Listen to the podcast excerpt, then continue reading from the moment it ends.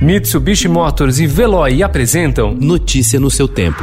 Economia.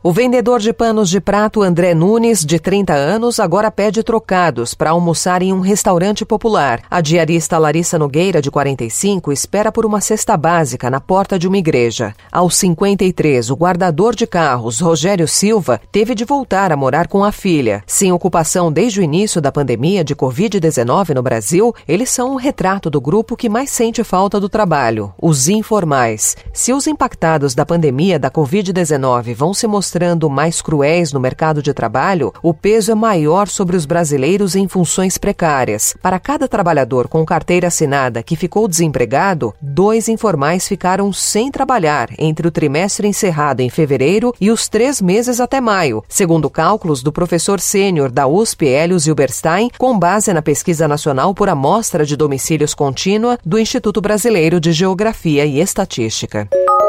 A China suspendeu as importações de duas unidades processadoras de carne suína do Brasil pertencentes às gigantes JBS e BRF. De acordo com a autoridade aduaneira chinesa, a medida de restrição aos embarques está ligada a preocupações com o novo coronavírus.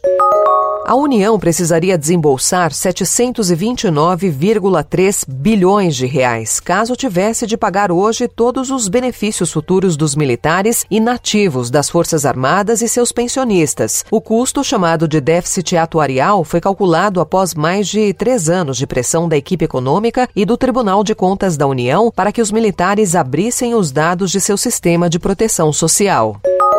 A União corre o risco de perder mais de 681 bilhões de reais devido a disputas judiciais envolvendo questões tributárias ou distribuição de recursos. O valor registrado no Balanço Geral da União de 2019 é quatro vezes maior do total que havia sido apontado no ano anterior. O forte aumento se deve à decisão do Tesouro Nacional de ser mais conservador e passar a contabilizar perdas prováveis a partir de uma primeira decisão de mérito do Supremo Tribunal Federal que seja desfavorável ao governo, mesmo que ainda caiba recurso.